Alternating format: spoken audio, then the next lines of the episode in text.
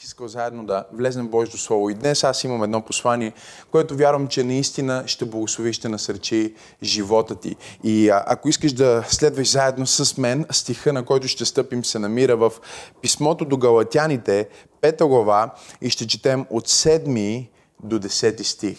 Писмото до Галатяните, пета глава, и ще четем от 7 до 10 стих. И моето послание днес се казва, какво те спира? Какво те спира?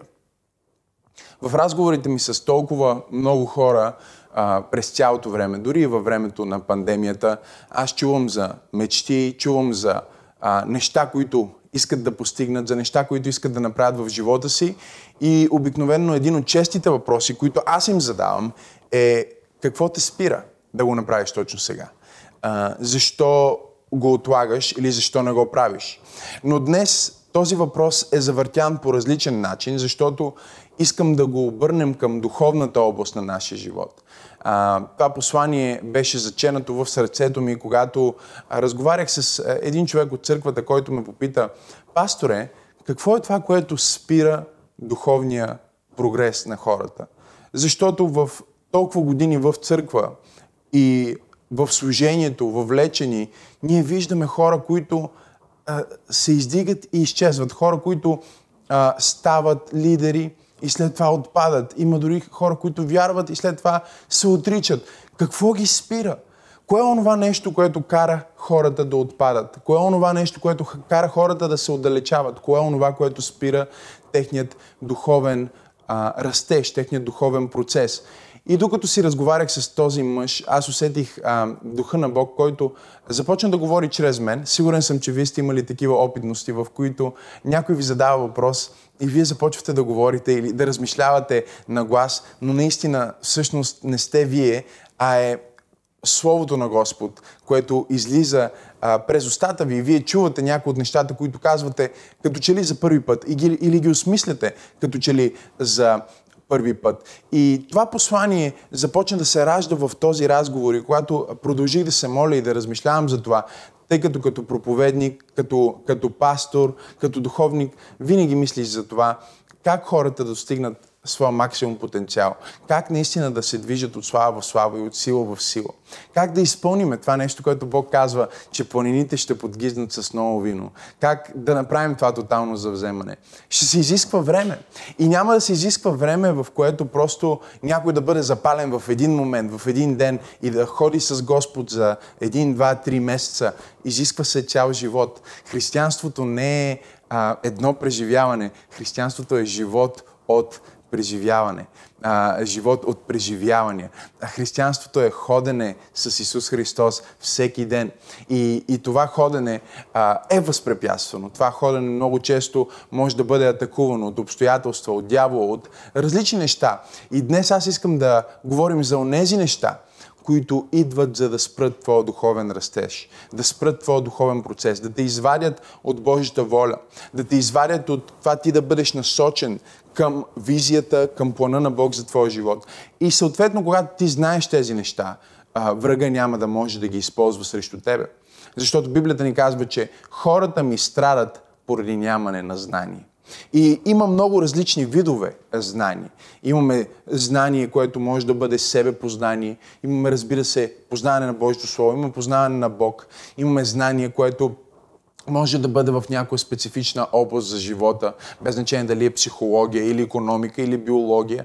А, има различни форми на знание, различни видове знания, различни видове а, интелигентност. Но когато Библията ни казва, моя народ погива заради нямане на знание, аз вярвам, че едно от основните неща, които вярващите хора нямат, за съжаление, като знание или не разбират достатъчно добре, е какви са тактиките на врага, които той използва, за да прекрати или да абортира онова, което Господ има за теб. Господ има план за теб, Той има цел за теб, Той има а, живот, който наистина е от слава в слава и от сила в сила. И а, да, има изпитания и битки, но Господ иска със всяко следващо изпитание и битка да те прави по-мъдър и по-силен и по-способен. И всъщност, ако ти знаеш какви са тактиките на врага, ако ти знаеш точно какво врага прави, точно как работи, за да спре прогреса ти, точно как работи, за да а, те направи да буксуваш и да стоиш на едно място. Тогава ти ще можеш да а, посочиш тази област и да работиш върху точно тази област в, а, в живота ти, за да не позволяваш на дявола да те направи спрял аз проповядвам на някой днес в църква пробуждане и казвам, че ти няма да бъдеш спрян, ти няма да бъдеш блокиран, халелуя на Бога, ти няма да буксуваш на едно и също място. Хайде, 2020 все още е година на тотално завземане и сега влизайки във втората част на тази година, не е време да се обезкуражаваш, не е време да позволяваш на врага да те потиска, да те мачка, да така да се чувстваш като че няма да успееш или като че мечтите никога няма да се сбъднат. Каквото е било, е било. Сега Господ казва, ставай и започвай да работиш заедно с мен. Ставай и започвай да се предвижваш заедно с мен. Не дай да стоиш и да плачеш, и да се самосъжаляваш и да се чудиш защо и какво и как. Просто ми позволи да работя в живота ти и не давай място на дявола, който иска да те спре в 2020 април или да те спре в 2020 май или да те спре в 2020 в един ден, в който си преживял трагедията или са те уволнили. Не дай да спираш в този ден. Не дай да се заплачваш в този момент. Бог казва, аз имам нещо по-добро за теб в следващия ден. Аз имам нещо по-добро за теб в следващия миг. Но ще се изисква а, свръхестествена сила и ще се изисква устрем от твоя страна, за да можеш наистина да не се отклоняваш от пътя, който Бог има за тебе. Галатяни 5 глава, 7 до 10 стих четем и там се казва, вие се справяхте така добре. Кой ви накара да спрете да следвате истината? Апостол Павел говори на галатяните и им казва, вие се справихте така добре, кой ви накара да спрете да следвате истината? Каквото и да ви е убедил в това, то не идва от Бог, който ви призовава. Съвсем малко мая заквасва цялото тесто.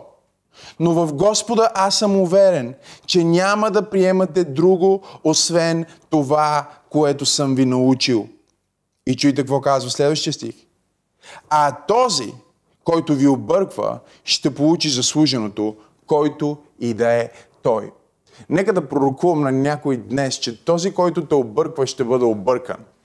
Този, който се опитва да спре твоята съдба, неговата съдба ще бъде спряна в името на Исус.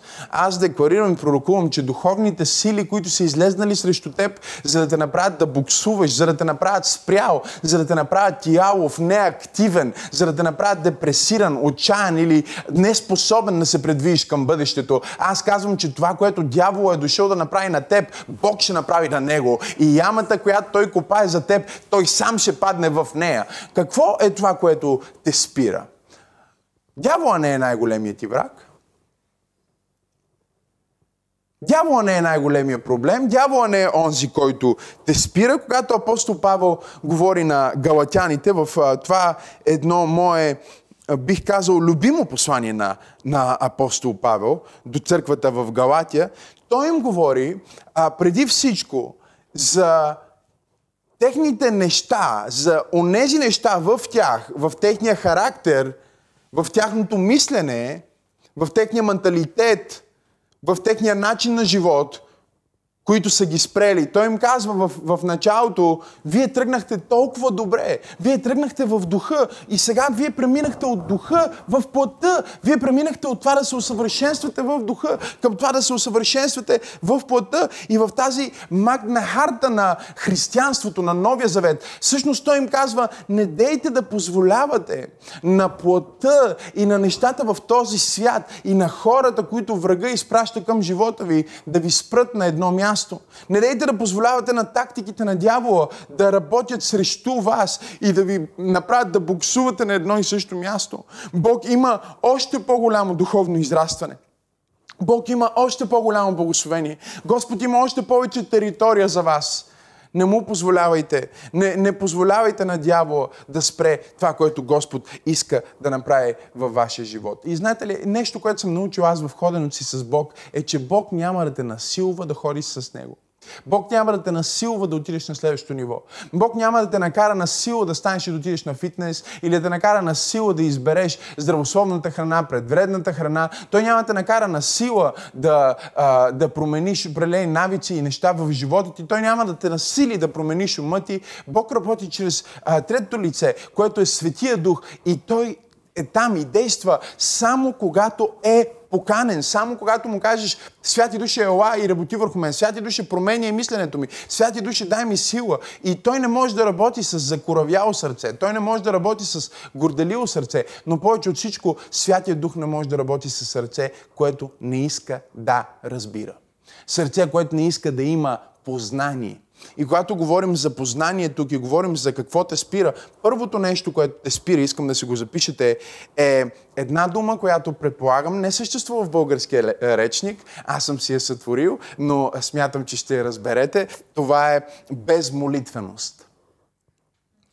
И знам, че във времето на тази пандемия а, говорих доста за молитвата и няма да акцентирам чак толкова много върху това, но а, колкото и да проповядваме за молитвата, няма да е достатъчно, защото основното нещо, което дявола всъщност използва, за да те спре, а, онова, което първо те спира, е безмолитвеност. Безмолитвеност означава, че не разговаряш с Бог. Означава, че не отделяш време днес, тази сутрин, да говориш с Него. И закона на битие гласи, един от първите закони в битие, а, а, говорим за законите на първите неща. Законите на първите неща а, в Словото е, че всеки път, когато видим нещо, което се случва по определен начин за първи път в Библията, това ни дава закон, това ни дава модел, по който Бог работи, или по който света работи, или по който дявола работи. Например, ние виждаме веднъж казва и стана вечер, и стана утро ден, и след това продължава по същия начин цикъла. Е, един от законите на първите неща в битие е, че когато не говориш с Бог, ще говориш с дявол. И това е грехът на безмолитвеност. Че всъщност а, ти вършиш грях поради незнание, тъй като вместо да говориш с Бог, ти не си говорил с Бог и автоматично ти говориш с дявола. Вакуума, празнотата, която остава, когато ти не общуваш с Бог редовно, ежедневно, когато не отваряш Библията си, за да Той да ти говори редовно и ежедневно, когато ти не се казваш молитва за храната ти, редовно, ежедневно, този вакуум в това свободно пространство обитава дявола, който говори с теб. Змията е там само защото ти не си с Бог. Змията не може да работи, когато Бог е там. Отсъствието на Бог или по-скоро твоето отсъствие от молитвената стая, твоето отсъствие от общение с Бог е вакуумът, в който Сатана работи. Трябва да разбереш като християнин, че в духовния свят няма празно, буквално. Няма такова пространство, което е no man's land. Няма такова пространство, което е а, а, а, дипломатична зона. Няма такова място в, в, в, в вечността, което е просто транзит. Или е доминирано от Божия дух, или е доминирано от духа на света. И забележете, аз не казвам, че Божия дух не е спечелил или Божия дух е загубил и затова духа на света доминира. Духа на света доминира само там, където ти не си позволил на духа на Бог да доминира. В онзи миг, в който той не е поканен, Сатана е поканен. Ма, пастор, аз не съм поканил Сатана. Да, обаче не си поканил и Бог. И не искам това да звучи легалистично, не искам това да, а, да кара някой да се чувства виновен, но искам да разбереш, че когато ти не говориш с Бог, резултата на това, чуйте, моментално логиката е, че ще говориш с дявола. И за това като християнин не можеш да си позволиш да не се молиш. Не можеш да си позволиш да не благодариш за храната. Няма значение дали на маста ти е президента на Република България. Няма значение дали на маста ти е министър-председателя. Няма значение дали на маста ти е най-известната личност, най-известната звезда. Аз го правя всеки път, без значение с кой съм на трапезата. Аз няма да докосна моята храна, при да кажа благодаря на онзи, който е сложил храната на масата. Аз няма да... дог- Аз ще говоря на Бог. Халелуя на Бога. И ще му благодаря за това, че Той е опънал трапеза за мен в това пространство. За това, че Той е сложил отново хляб на масата ми. Без значение кой плаща сметката. Дали аз или някой ме черпи. Аз благодаря първо на Бог, защото Той е източника на всичко. И Библията ни казва, не давайте място на дявола. Как да не даваме място на дявола? Като изпълним цялото пространство на нашия живот с Бог. Като изпълним цялото пространство на нашите мисли с Неговото Слово. Като изпълним цялото пространство в нашия дом с Неговото присъствие. Когато Божието присъствие е сатурирало абсолютно всяка област на живота ти, дявола няма да има абсолютно никакво място в градината на твоя живот. Безмолитвеност е нещото, което те спира. Когато ти не говориш с Бог, ти ще говориш с дявола. И вижте, като християни, ние не можем да си позволим да се наричаме християни без да имаме молитвен живот, защото знанието за Бог не е просто знание, а е познание.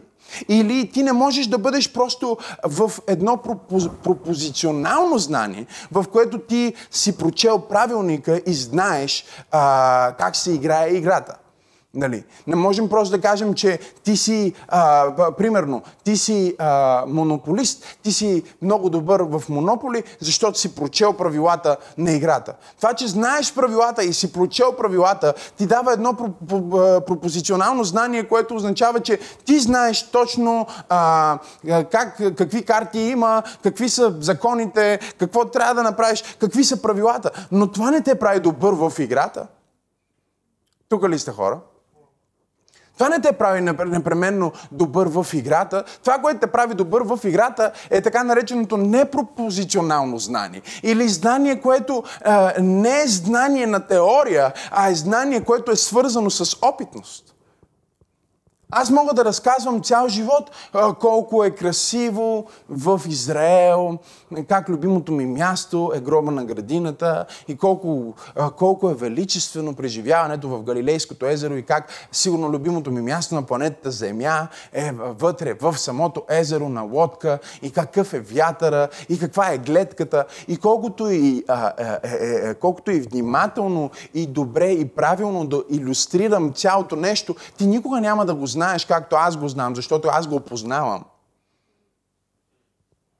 Единственият начин за тебе да имаш такова знание ще бъде да се качим на самолета, след това да се качим на автобуса и след това да отидем на Галилейското езеро, да изядем по една риба Свети Петър, да се качим на лодката, да влезнем по средата на езерото и там ти да преживееш това, което аз съм иллюстрирал с думите си. И познай какво? Колкото и добре да съм го иллюстрирал, колкото и добре риторически да съм го формулирал или литературно да съм го описал, ти никога не би могъл да преживееш това, което аз съм преживял само чрез думите ми, или само чрез текста, или само чрез разказа на очевидец. Ти имаш нужда от лично докосване. И затова ние не говорим за пропозиционално знание. Ние не говорим за пропозиционално християнство. Ние трябва да разберем, че деня на Педесятница е свързан с това, че Бог каза, дадох ви знанието написани на таблет, написано на, на, на каменни плочи, дадох ви знание написано в 613 закона закона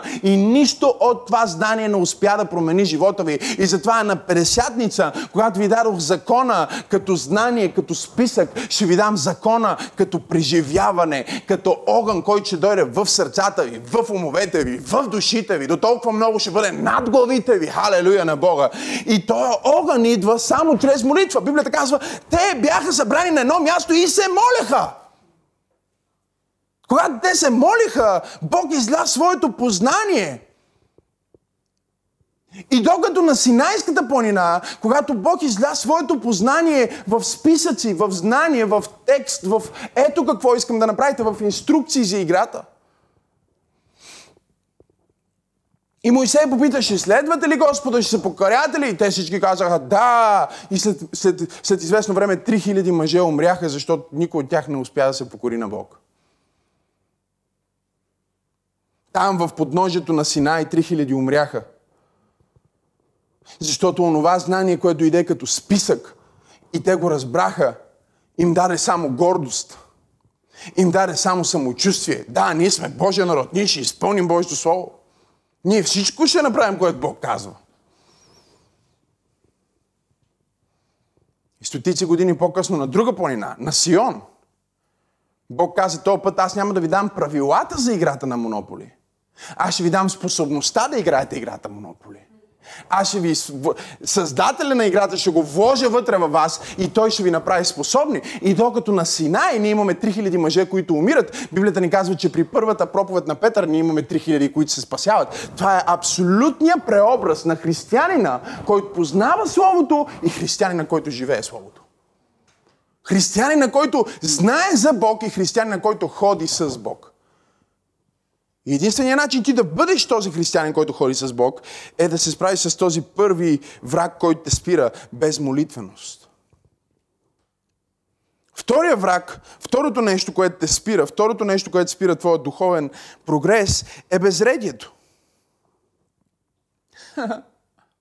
И когато казвам безредие, е много важно, защото а, моментално, след като говорим за безмолитвеност, и хората казват, ама Пасторе, ти не разбираш аз колко съм заед. Толкова ми е трудно да си подреда живота да хора на църква. Толкова ми е трудно да подреда живота си да гледам проповеди. Толкова ми е трудно да подреда живота си да се моля. Не, не ти е трудно.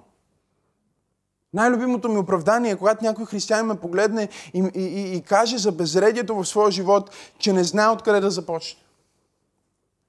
Аз искам обаче просто не знам откъде да започне. Не, истината е, чуй, истината е, че ти знаеш много добре откъде искаш да започнеш, но просто новия ред е по-страшен от стария хаос. И ти предпочиташ да живееш в стария хаос, отколкото да влезеш в новия ред. И затова толкова много области на живота ни като християни са в безредие. Без да осъзнаваме, че всъщност всяко място в живота ни, в което хаоса царува, е място, на което Бог не царува. Защото Бог, Библията казва, не е Бог на хаос, а е Бог на ред. Всъщност, Той е Бог, който извиква ред от хаос. Той е Бог, който подрежда разпръснатото. Библията казва, а земята беше пуста и неустроена, толкова вохо и, и тъмнина покриваше бездната. Имаме пълния хаос, имаме пълното объркване. И Бог казва да бъде светлина. С други думи, Бог извиква ред там, където има хаос. И всеки път, когато ти се намираш в хаос, в объркване, в а, неподреденост, всъщност ти спираш своя духовен прогрес. Така че не ми казвай, не дей да използваш това оправдание, което не мога да го понасям. Когато някой ми каже, не знам откъде да започна. Наскоро говорих с един, с един проповедник и той казва, оф, оф, оф, и нали, през цялото време оф. И аз казвам, какво толкова оф? И той казва, просто не знам откъде да започна. Всички тия неща, които ми казваш, съм съгласен и ги приемам и са толкова хубави, но просто не знам откъде да започна. Аз му казвам, ти си лъжец. Ти лъжеш в момента. Това е абсолютно лъжа от дъното на ада. Знаеш много добре откъде да започнеш. Започни с молитвата първо. Започни с общението с Бог първо. Тук що го казах. Така че не дай никога повече да казваш, че не знае откъде да започне.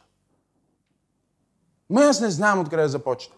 Тук що го казах. Първото нещо, което те спира е безмолитвеност. Значи от кое трябва да започнеш. Ако беше говорил с Бог, първо нямаше да си в хаоса, в който си в момента в тази област на живота ти. Стана тихо в тази презвитарианска църква. Простете ми, просто не съм проповядвал на живи хора известно време. Сега има към 20 човека тук. И е вълнуващо.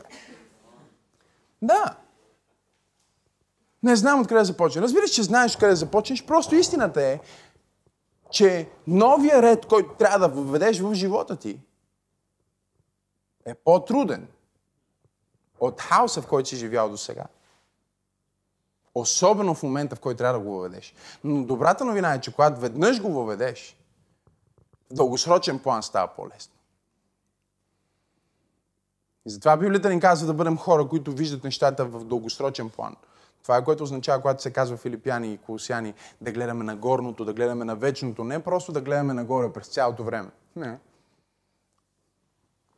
Не се разходиш и да гледаш нагоре през цялото време. Гледаме, не, не гледаме надолу, гледаме... Ако си караш колата ти, гледай напред, моля те, не гледай нагоре. Не гледай през люка, не гледай през панорамата, гледай напред към пътя. Да гледаш нагоре означава да вземеш живота си като маратон, а не като спринт. И да кажеш, в момента ще ме боли да направя тези промени, но след 5-10 месеца, след 5-10 години, нека да бръкна на някой в душичката, ще има възвръщаемо след 5-10 месеца, след 5-10 години. Може да не е утре, защото всички харесваме да наблюдаваме хора, на които сеят днеска, женат утре. Молят се сега, изцелява се човека в момента. Никой не иска да гледа дълги свидетелства. Нали? Няма търпение с работа в процес. Обаче нека ти кажа, всяко свидетелство, което ти виждаш инстантно, има история на десетки свидетелства, които са били работа в процес. И доверие на Бог. Доверие. Ти виждаш, ти виждаш сина на обещанието. Ми сина на обещанието е стотици години пророчества, стотици години хора, които са чакали, не им се сбъднало. Стотици години, които са били хората, са ходили с Бог и са очаквали идването на Месията. Така че не дей да казваш за безредието, че не знаеш откъде да започнеш. Знаеш много добре откъде да започнеш. И ако наистина нямаш основните, основните приоритети на един вярващ човек, запиши си ги много бързо. Бог, семейство, служение, окей, почивка, готово. Бог, семейство, служение, като служение може да е твоя бизнес или твоето развитие в света, защото не на всеки служението може да проповядва или да пее в църквата или да работи в религиозна институция. Служението ти може да бъде да, бъде, да, да, да си адвокат или да бъдеш а, прокурор или полицай или а, какъвто и да е, какъвто Господ те е направил да си, какъвто си се реализирал, какъвто си мечтал да бъдеш, това е твоето служение. Там ти можеш да служиш. Всеки християнин има амвон. Не като това, а амвон. Твоята позиция, твоето работно място, твоят, там къде живееш, хората, които са около теб, това е твоята а, трибуна, това е твоето място за проповядване. Така че започни с Бог, след това семейството, след това служение или бизнес или каквото и да е това, с което се занимаваш. И номер 4 служи почивката. И когато ти своя живот си вред, няма да провядва много дълго, затова може да влезете и да слушате моето послание за божествени приоритети, но когато ти подредиш живота си по този начин, ти ще започнеш да жънеш ползите от ходенето с Бог. Номер три, това, което ни спира, е това, което виждаме в огледалото всяка сутрин. И знам, че може би трябваше да започна с това. Но те и предишните бяха свързани с това. Но просто искам да го обясня по правилния начин. Ако си го записвате, не говорим за теб, който виждаш в огледалото. Говорим за старото аз, което виждаш в тялото, което виждаш в огледалото. Защото отвътре ти не си това, което виждаш отвън. Ще го повторя пак, защото усещам помазанието и ако можеш да го пуснеш в коментарите, ако можеш да го споделиш на страницата ти или е, направи нещо точно сега, кажи аз не съм това, което виждам в огледалото. Аз съм много повече. Аз съм дух. Имам душа и живея в тяло. Аз тук в момента, това е тяло, моята резиденция. Това е благословената надежда, надежда на християните. Толкова харесвам думите на великия Били Греем, който казваше, един ден ще чуете, че Били Греем е умрял. Това са пълни глупости. Да не сте повярвали нито дума от това. Аз не съм умрял. Аз просто съм сменил своя адрес. Няма как духа да умре, няма как вечното семе на Бог в тебе да умре, няма как новороденото да умре, но тялото умира всеки ден. Библията казва, духът е този, който дава живот. Но какво е старото ти аз? Старото ти аз, чуй, всъщност е свързано с това да се опитваш да интегрираш старото с новото.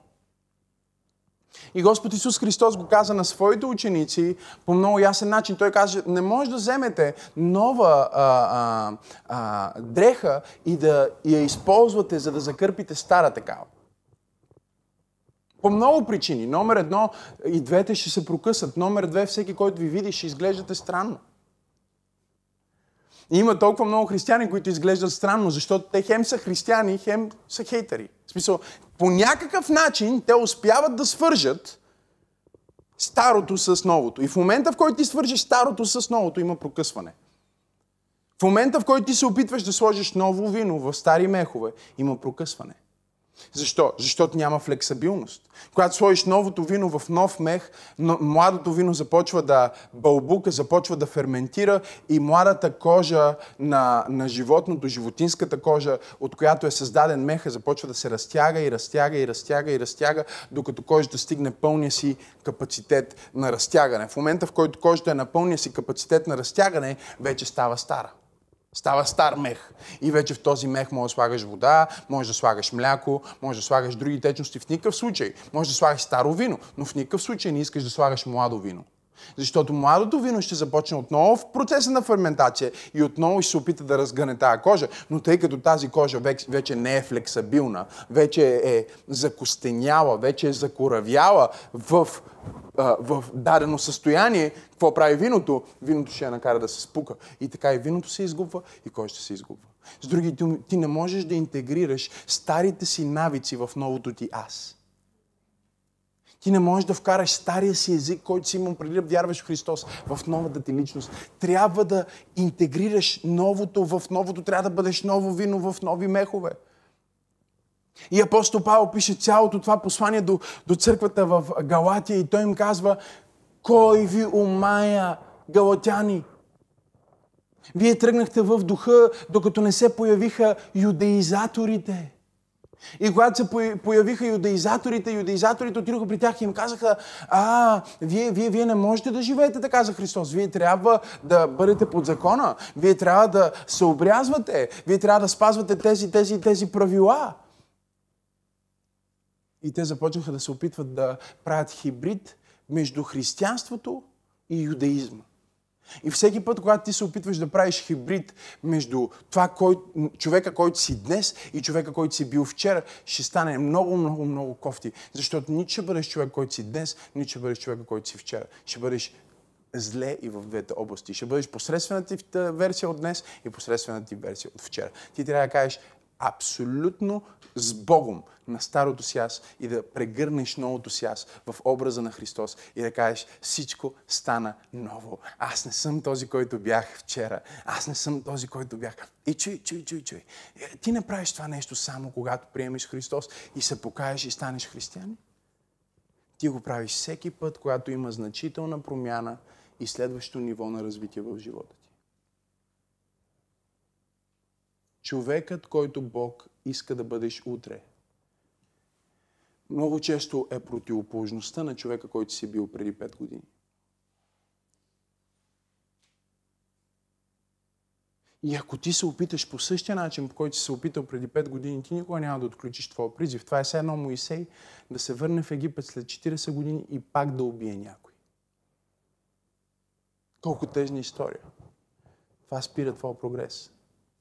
Това спира твоето духовно израстване. Ти трябва да стигнеш до място с Бог, в което сега си на това ниво на лидерство и след това Бог те призвава на следващото ниво и ти казваш какво от това, което аз съм сега, не принадлежи към това, което трябва да бъде утре. Какво се изисква от мен? Какво трябва да погреба? Какво трябва да погреба? От моя живот днес. Апостол Павел го казва по друг начин в, в Коринтияни. Той казва, когато бях дете, като те мислих, като дете се обхождах, като дете говорих, но откакто станах зрял мъж, съм оставил онова, което е детинско. Има неща, които са окей okay на нивото, на което си, които не са окей okay на следващото ниво. И ти не можеш да си позволиш да ходиш с старото ти аз в новата диспенсация, към която Бог те извиква. Следващата причина да бъдеш спрян, следващото нещо, което те спира, е обкръжението ти. И се надявам да си написваш това, защото това е силно. И години наред аз го проповядвам, и не мога да го осъзная. Защото аз го проповядвам като знание, но не мога да го дам като познание. Не знам дали ме разбирате. Тоест, аз имам познанието на това, което казвам, когато говоря за обкръжението ти, за близките ти, за хората, с които прекарваш време, но нямам думите да го артикулирам по, по достатъчно добър начин, за да хората да ме разберат до днес. Когато говорим за обкръжението ти, ние не говорим, чуй, ние не говорим за хора, ние говорим за вид хора. И това е много силно.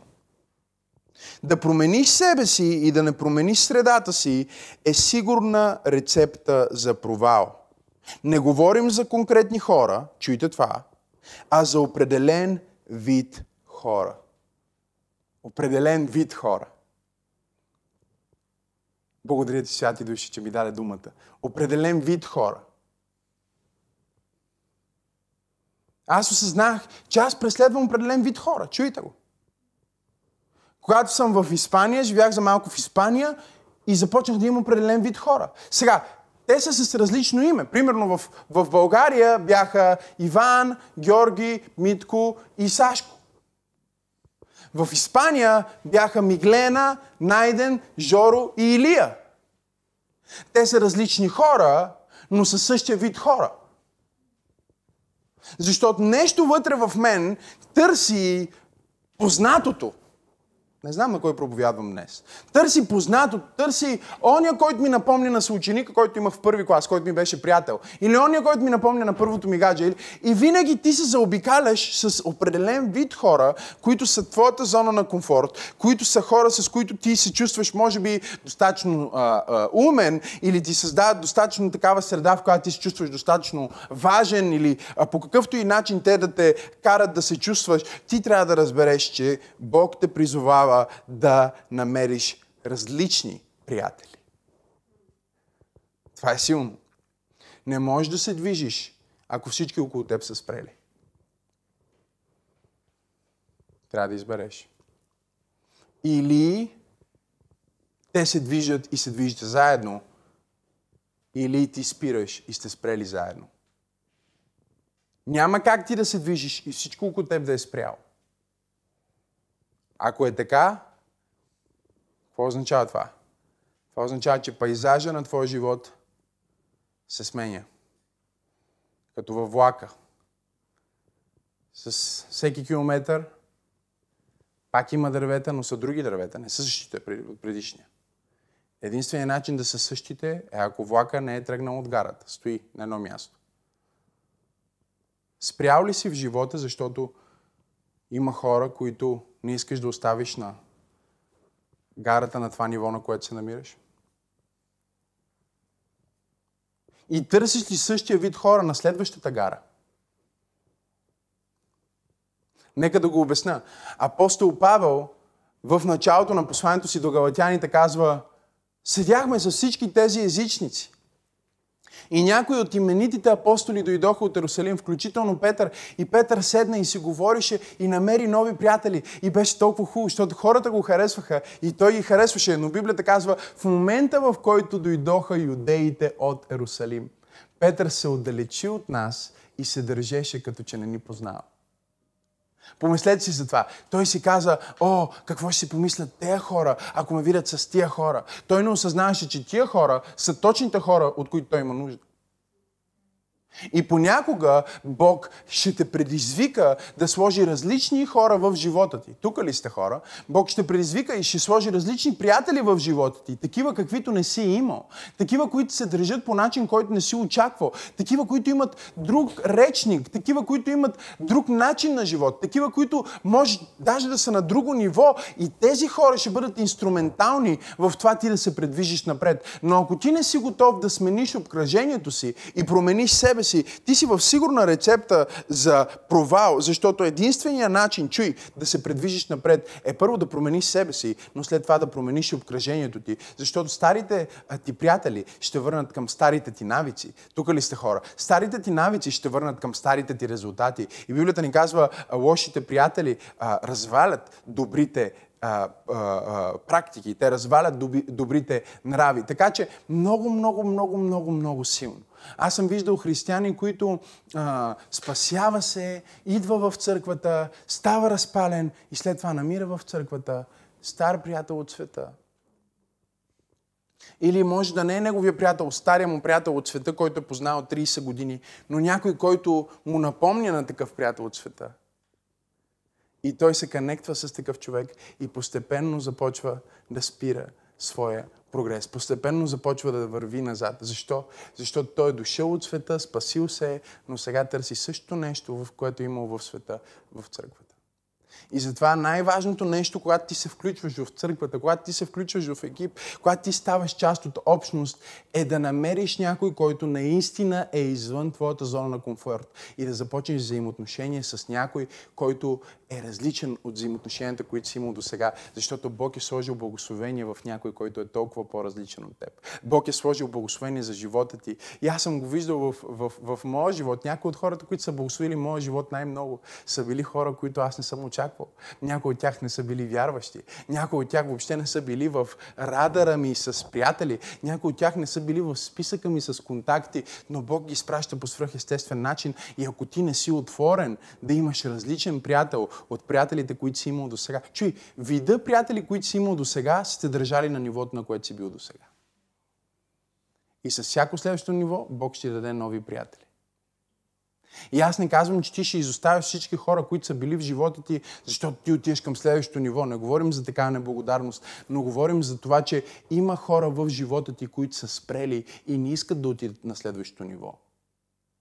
И ти ще трябва да направиш избор дали да останеш с тях или да продължиш напред. Има хора, които ще се движат заедно с тебе, които ще се разбрали точно това получение, което днес проповядвам, които също ще израстват, които също ще имат благодат, които също няма да позволят на юдаизаторите да дойдат и да ги върнат 10 крачки назад. Не знам на кой проповядвам днес, но има вид хора в твоя живот, които всеки път, когато имаш такъв приятел се връщаш назад, всеки път, когато имаш такъв а, а, познат и се връщаш назад и Бог ти казва, внимавай с кой се заобикаляш. Не се заобикаляй с същия вид хора, които ти навредиха преди 3 години, те ще навредят пак. Заобиколи се с други хора. Заобиколи се с различни хора. О, Боже мой, когато аз разбрах това нещо като тинейджър, наскоро си говорих с един мой приятел от Америка, запознахме се, станахме приятели по наистина чуден начин, духовно, свръхестествено, а, стана нашето взаимоотношение и седяхме и се говорихме.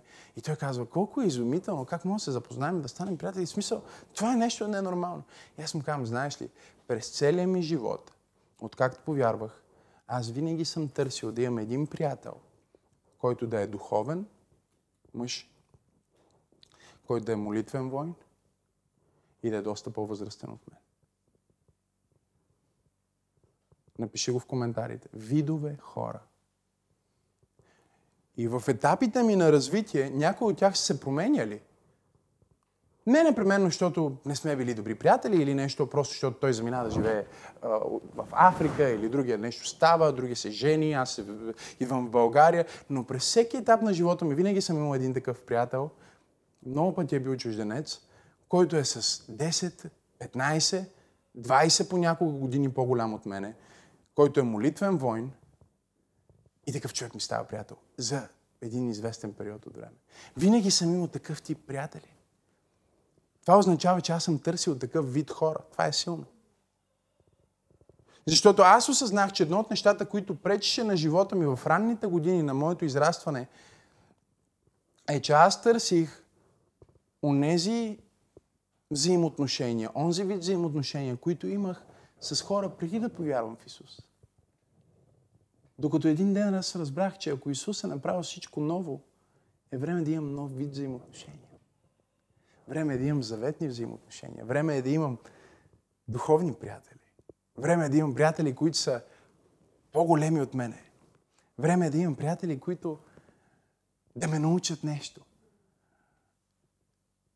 И понякога, когато ти се поставиш в такава различна среда, може да се чувстваш неудобно, защото човек е толкова по-умен или толкова по-богат или толкова... Няма никакво значение, защото ти влизаш като ученик и ти казваш, аз съм ученик в това училище, наречено живот и аз няма да спра да се развивам. Аз ще покана всеки учител, който Бог ми изпраща да ме получава. Аз ще приема всеки приятел, различен от мен, който Бог ми изпраща да ме издигне и аз ще разпозная онзи вид деструктивни взаимоотношения, които съм имал, които са изкушения за мен и до днес, които ме връщат назад и ще се пази от такива взаимоотношения и ще търся нея взаимоотношения, които ми помагат да се предвижвам напред, да се предвижвам с Бог и да ходя от слава в слава и от сила в сила. Последното нещо и свършвам, искам да си го запишеш. Какво те спира? Срамът те спира. Срамът те спира. И когато говорим за срамът, това може да е проповед сама по себе си. Защото не познавам човек на планетата Земя, който няма нещо, от което се срамува. И ако има някой, който не се срамува от нищо, най-вероятно е някакъв психопат или а, терорист. Всички се срамуваме от нещо. И имаме този добър, добър срам или съобразяване, което нашите родители са развили в нас във времето. Нали? Израствайки в някакъв момент, мама и тати са ни казали, не е окей okay да си бъркаш носа, когато имаме гост. Нали? И, и, и, и ние сме разбрали, че това не е окей, okay, не е възпитано, че това е нещо, което не трябва да се показва. И затова това е окей, okay, това е срам, който ни помага да функционираме в социалната конструкция. В обществата на света. Има една възраст, до която е окей okay всички хора, които дойдат на гости, да виждат бебетата ни дори чисто голи, да виждат как им сменяме памперса. След това вече става детенце и започваш да предпазваш сексуалността на сина ти или дъщеря ти. Не е окей okay да сменяш памперса му или да, а, а, или да се изхожда в гърненцето си пред 20-30 големи хора. И ние започваме да разбираме, че има неща, които са приети, има неща, които не са приети. И всички ние имаме от нея неща в нашия характер, които по принцип не са приети, но са наша слабост. И всички ние го имаме. И ти знаеш кои са тия неща за теб. Аз знам кои са тия неща за мен. Това са нещата, които се случват, когато няма никой вкъщи, светлините са изгасени, завесите са дръпнати. Ти си знаеш какво правиш там. Дори не искам да си представя. И всички имаме моменти в живота ни, в които нещо е излезнало от устата ни като дей, е, или нещо е се излезнало от живота ни като действие или като мнение, поради незрялост или каквото и да е, което може да ни накара да се срамуваме, нещо, което може да ни накара да се чувстваме недостойни. И аз мятам, че всеки един човек на планетата Земя има такъв багаж. Има си такъв килер, в който си е събрал всички тия неща, които а, ако излезнат наяве от миналото ми, мен ме е срам от това. Не знам какво ще стане с мен. Или не знам как хората ще го приемат. Или дали ще бъда отхвърлен от тази а, социална конструкция, от която съм част. Без значение дали е някакъв клуб или общност или църква или каквото и да е. Има нещо срамно, което виси над главата ти почти като някакъв облак на нещастие и притеснение, което е ако хората знаят какво съм бил и ти носиш това нещо със себе си, но чуй много добре. Докато се срамуваш от това, което си бил преди, никога няма да откриеш кой би могъл да бъдеш утре. Докато се срамуваш от това, което си бил преди, никога няма да откриеш кой би могъл да бъдеш утре. Защото това, което трябва да стане днес, е да позволиш на Исус да вземе целият ти срам. За всичко, което си направил. Всичко, което си казал. Всяка грешка без значение. Миналото е минало. Не дай да се опитваш да носиш вината или тежестта, не дей да се самонаказваш заради неща, които си казал или направил преди 5 или 10 години, не дей да се биеш, да се мачкаш за това, че си минал през развод. Разводът е достатъчно трагично нещо, че сега да ходиш и в срам от това, че си бил разведен. И тук ние не говорим за това да бъдеш да се оправдаеш за нещо неправилно, което си направил. Не, кажи, че си го направил. Изповядай се, покай се. Но в момента, в който си приключил с това, спри да носиш това нещо със себе си. Аз получих откровение за срама, когато бях тинейджър, защото се успях да се вкарам в някакви ситуации с голямата ми уста и много често не бяха ситуации, които ме изваждат в най-добрата светлина, може да си представите. Когато се събирахме с приятели и аз имах някакъв срам, нали, защото все съм казал нещо, все може да ме майтапат или нещо съм издънил и имах си различни прякори, които ми, ми правиха приятелски, нали? Не, но нещо, което мен ме караше да се чувствам много добре, е когато, ще го наречем с измислено име сега, за да не се стане неудобно, но когато Стевчо идваше, това е, измисляме го това име в момента. Когато Стевчо идваше, Стевчо беше толкова по-зле от мен. Имаше толкова повече неща, за които да се срамува от мен, че когато Стевчо дойде на полянката, изведнъж майтапа и срама минаше от мен върху него. и целият срам се трансферираше върху него. И най-интересно беше с Стевчо, че на него въобще той, той беше, въобще не се... Дори не му ставаше тежко за е, какво му казват и как му се подиграват или как го майтапат, но за мен беше страхотно, защото идва този Стефан и всичко минава върху него. Изведнъж целият фокус на моя срам е толкова по-малък и това, което аз съм казал вчера и направил, е толкова по-малко в сравнение с това, което издънките и нещата, които той е направил, нещата, които той е понесъл. И един ден Исус ми говори, ми каза, Максим, ще ми позволиш ли да бъда твоя Стефан? Аз понесох най-великия срам на кръста. За да може в момента, в който аз влезна в стаята на твоя живот, цялото внимание на срама да бъде върху мен, а не върху тебе. Не дай да носиш този срам, който аз съм взел за тебе. Аз вече съм центъра на внимание. Аз привлекох от теб, аз взех от теб целия срам, аз го привлякох. Затова бях наказан, затова бях разпънат, затова бях съблечен гол, затова имах трънен венец, затова прободоха ръцето ми. За, затова казах, татко, защо си му ставил? Всичко беше за да ти, Максим, ти да не носиш сам. Да не се срамуваш. Да не се притесняваш от това, което се случило, да знаеш, че това, което се случи на мен е толкова по-голямо от всичко, което се е случило с теб че ти не можеш да чувстваш капка срам. Защото моя кръст е взел целият срам и целият товар и цялата тежест и ти е дал ново начало. Сигурен съм, че ако продължа това послание, има още много неща, които те спират. Но това са основни неща, които спират хората, спират техния духовен растеж, спират тяхното ходене с Бог. Днес аз искам да те питам, какво от тези неща те спира? Какво те спира? Казваш ли си, че ти не можеш да бъдеш лидер заради това, което си правил преди в света? Носиш ли срам?